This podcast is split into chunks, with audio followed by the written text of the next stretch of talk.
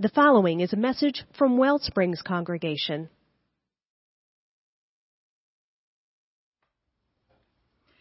Hi, everybody.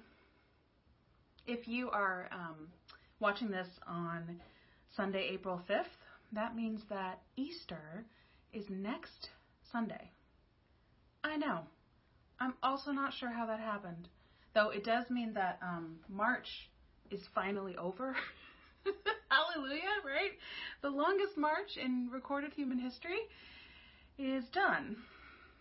And here we are now, one week away from celebrating Easter, which normally at Wellsprings would mean an egg hunt and a visit from a, live bunny or two. So it will not be exactly the same this year, but I assure you, Miss Carol has been doing all kinds of research on the latest innovations in social distancing Easter egg hunts um, and Sheldon the Bunny will definitely make some kind of appearance in next Sunday's worship video. So some things will stay the same. I also um, personally take great comfort in knowing that Channel 6 ABC is still going to show all five hours of the Ten Commandments with Charlton Heston this coming weekend. so um, they haven't announced which day yet. They say it'll be either Saturday or Sunday next weekend. But I am totally serious. If you would like to be on an epic um, group chat with me and um, have commentary back and forth as we watch all five hours of the Ten Commandments, you should let me know in the chat or send me an email because I would love to do that with anybody who wants to. Anybody, any other big Bible nerds like me. Um, it's also around this time of year that Jews observe Passover, which actually begins this coming Wednesday at sundown. It's a commemoration of the exodus of the Hebrew people from Egypt, where they were held in slavery for generations. It's a season right now, all around us. When we go outside for our walks, when we open up the windows and take a breath of the fresh air, we can see that this is a time of new birth in nature a time for celebrating and remembering what it feels like to break free, what it feels like to experience resurrection in so many different ways. And yet, here we all are, stuck at home. I saw a statistic on the news today that I didn't even believe at first, so I had to look it up. It said that half of humanity, half of the people on the globe right now, are under some kind of stay at home order. Four billion people. That's actually slightly more than half. There are just under 8 billion people alive on this earth. Now, some of us can't stay at home. Even just here at Wellsprings, we have folks who work in hospitals or in the healthcare system. We have Wellspringers who work in grocery stores, in the transportation industry, or in emergency services who are still going out to their jobs each day and honestly probably working harder and under more stress than they've ever been under before. Thank you all. For all of you who are still going out to work, thank you so much for keeping us safe and fed and well. And for the rest of us, this time waking up each morning, it might feel a little bit like same story, different day. I've seen all the jokes. It's happened to me too of forgetting which day of the week it is. Waking up in the morning and realizing I'm going to see the same people, the same walls, the same house, same desk and computer screen probably, right?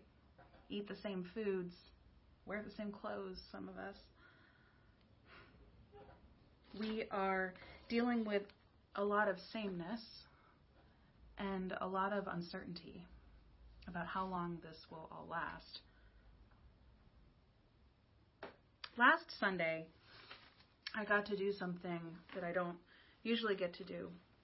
I attended another church's service. Don't worry, it was after our service was over. But there is another church here in the city that had an online service at 5 o'clock. So I tuned in to watch.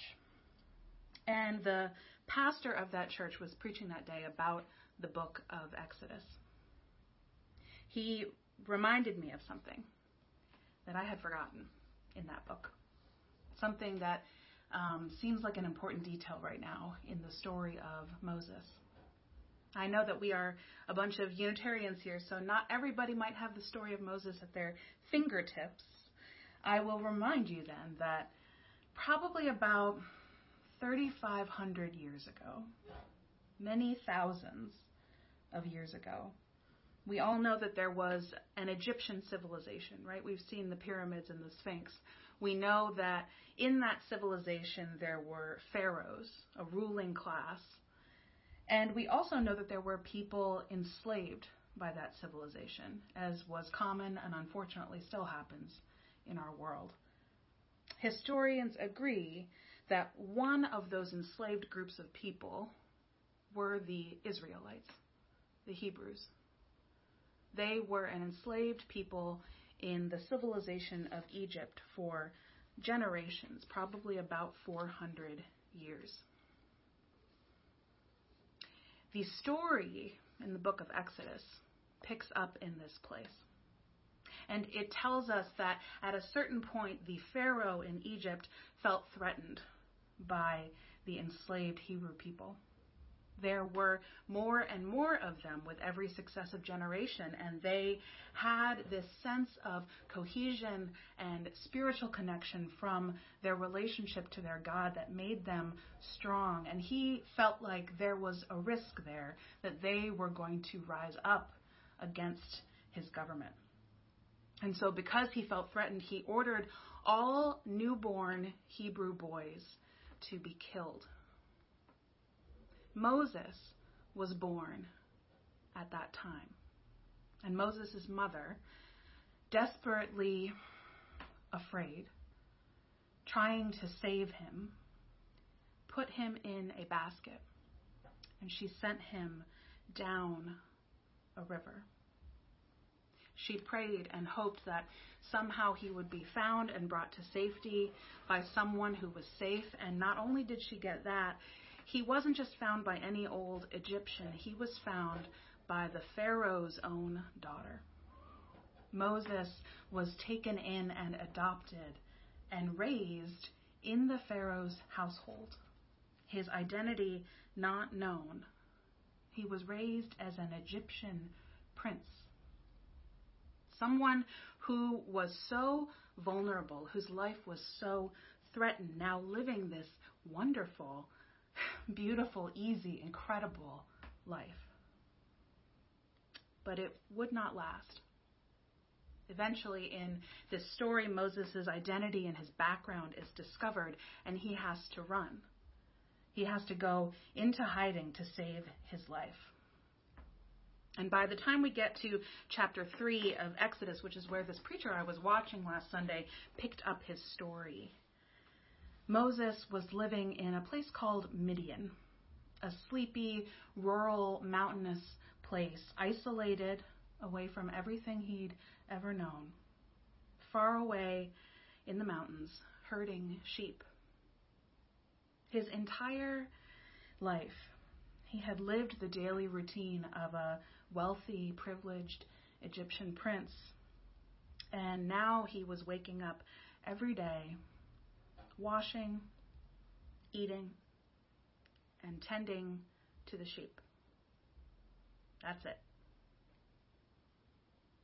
What this preacher that I was watching reminded me of, that I'd forgotten, was that it is in Midian, while he is living this boring, stripped down life of loss and separation it's in Midian where Moses sees the burning bush.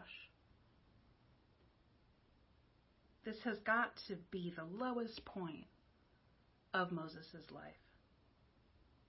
Away from the only family and friends he's ever known, all of his comforts gone.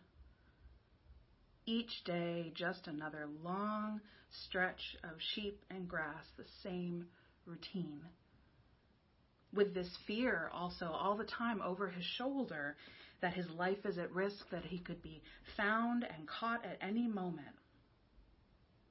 It's in that place that he encounters the holiest presence he has ever known. And God not only meets Moses in Midian in that burning bush, he actually gives him a mission in the burning bush. He gives Moses a mission to be of help to his people. And Moses really does not want to do that. He's like, no, dude, come on. I've been through enough, right? I have been through enough. Can you not give me a mission? Can you can you not call me to save my people right now? Please? Can we just not? But God is like, sorry, sorry, bro. You are the man for this job, Moses. And as a little bit of um, extra support, God says, I will give you some help. I will connect you back up with your brother. I will send you and Aaron together to go back to Egypt and to try to free the rest of your people, the Hebrews. They go back to Egypt and it, it really fails at first. Their plans don't work. And it is only with a lot of struggle and loss and even death that the Exodus happens. That the journey towards freedom and healing for the Hebrew people comes to pass. But it does. It does come to pass.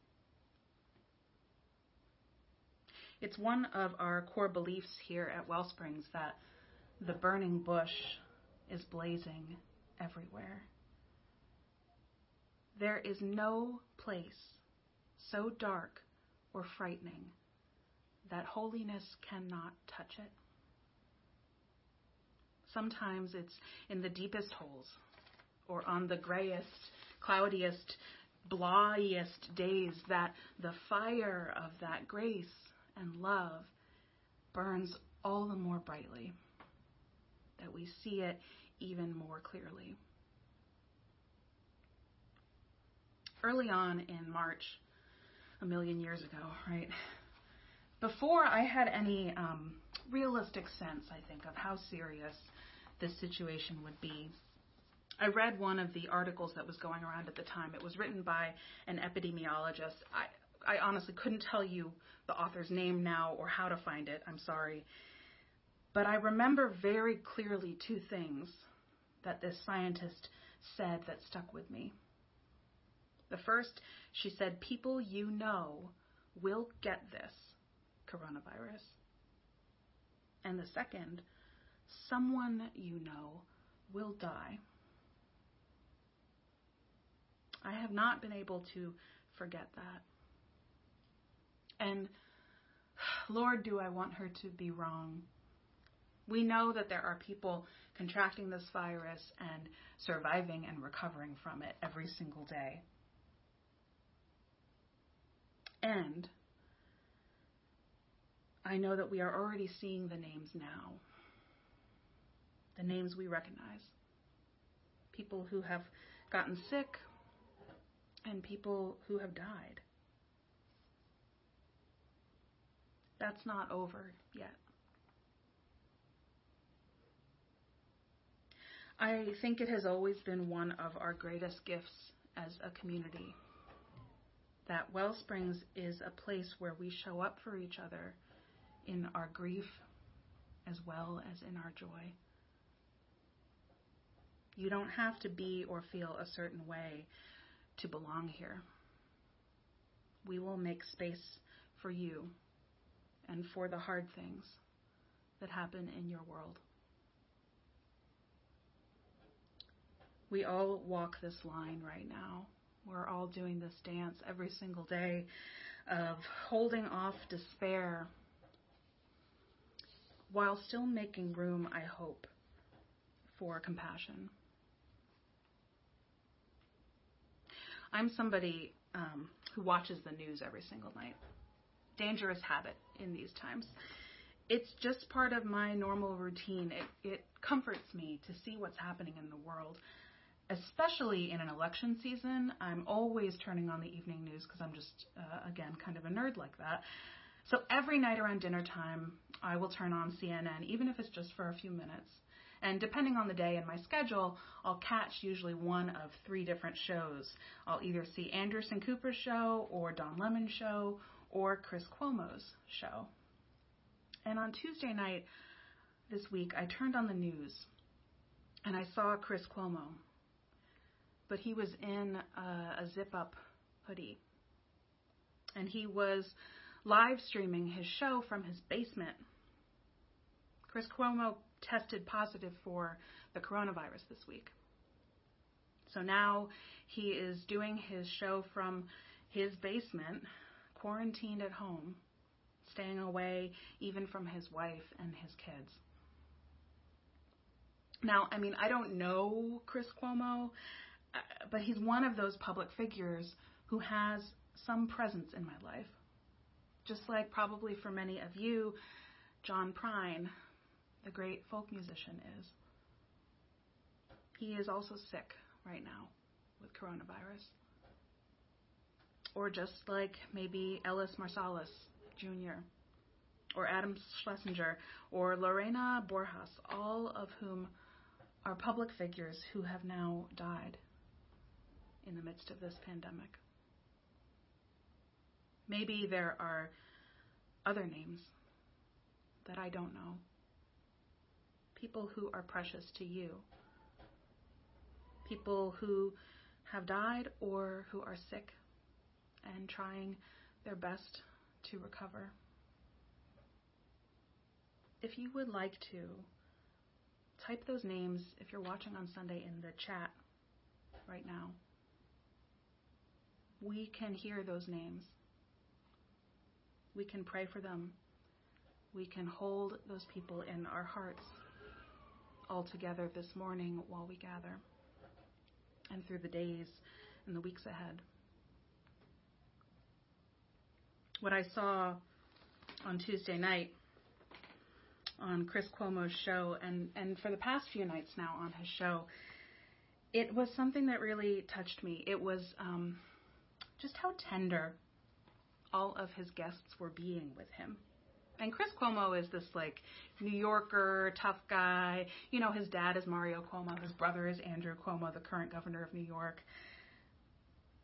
And yet, everyone was being so soft. They were not treating this like just another routine day. Anderson Cooper was saying, I love you to his friend on TV as he threw to him for the nine o'clock hour and we got to hear a little behind the behind the curtain of their friendship as Chris Cuomo started calling him Coop in return. Sanjay Gupta, the doctor who's CNN's medical correspondent, has been calling Chris my brother in every other sentence, reminding him that especially now that he's sick, Chris, it's really okay to take a day off from doing the show. Sanjay is telling all of us as we watch that every single night at 10:05, as soon as Chris Cuomo comes off the air, Sanjay Gupta calls him on the phone to ask about his symptoms, to be sure that his friend has the best info about what to look for in case he starts feeling worse. In these whispers of care, of looking out for each other there's no heroism. There's no need to swoop in and save the day because none of us are going to be able to do that on our own. But there is so much compassion and tenderness on display. That's what helps us heal from the loss and the fear and the uncertainty all around us. I did something else last Sunday um, before watching our service in the morning. I went out for a walk in my neighborhood, and uh, I got to this one intersection, like two blocks from here. I live in a pretty busy part of the city, normally, but last week at 8:30 a.m. on a Sunday morning, there was nobody outside. And as I got to that intersection, I heard this whirring sound. Whirring, and I was like, "What is that?"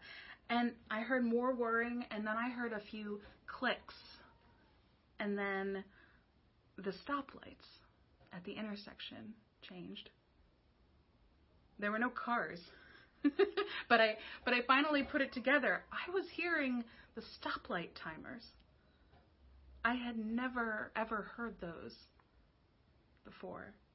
That intersection is usually full of cars, sometimes honking impatiently while they want to turn, but somebody's walking across the street and there's barking dogs and there's people talking. There's three restaurants on that corner that all have outdoor seating, and just on a regular routine day, it is so noisy there.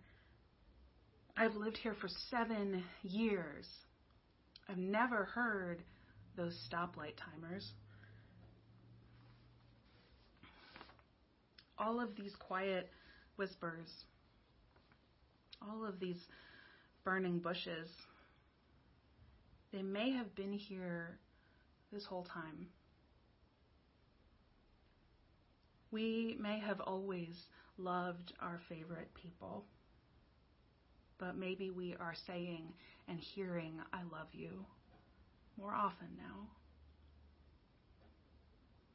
We have always needed safety and food and good health. But I hear now the cries of people, the strikes, the Amazon workers, the Instacart workers. I hear us needing it. I hear it being honored even in these bizarre ways. The, the way our government is throwing around words now like forgiveness and CARES, right? The, the CARES Act, forgivable payroll loans for small businesses, deferring student loan payments, waiving penalties for people who take money out of their retirement, protections against eviction for renters, banks offering grace periods on mortgages.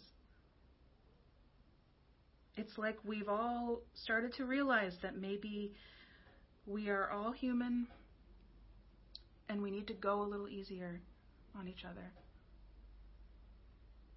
That's the whisper I hear right now that I would really love to see get louder.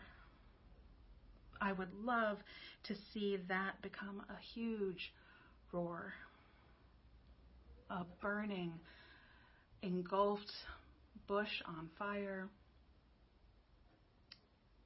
that is not consumed but that gives us a sense of our mission and our calling to be here for each other. There are so many things that have always been our routine. But we create those routines individually and collectively. We make the routes that we follow. So I hope we choose to keep showing up for each other. To look for the burning bush, even in the wilderness of these times. To keep the flame alive for one another by spreading as much of this love and care around as possible. Maybe as people in this community, as people of this faith, Maybe spreading love and compassion and healing really is our mission. Perhaps that's something that we can remember every morning when we wake on each new day that we have. Amen. And may you live in blessing.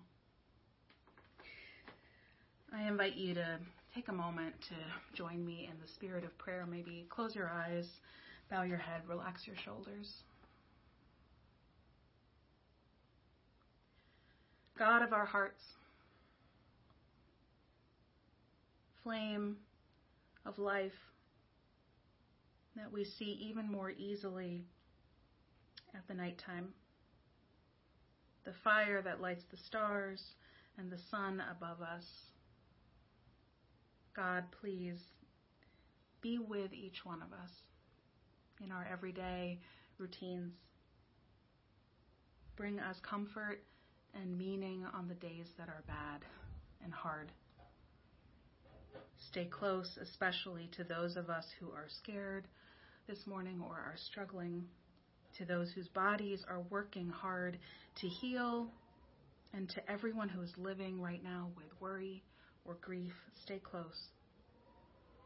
And may we all show up in your spirit for each other as much as we can with kindness, with compassion for the challenges that are different that each one of us is facing.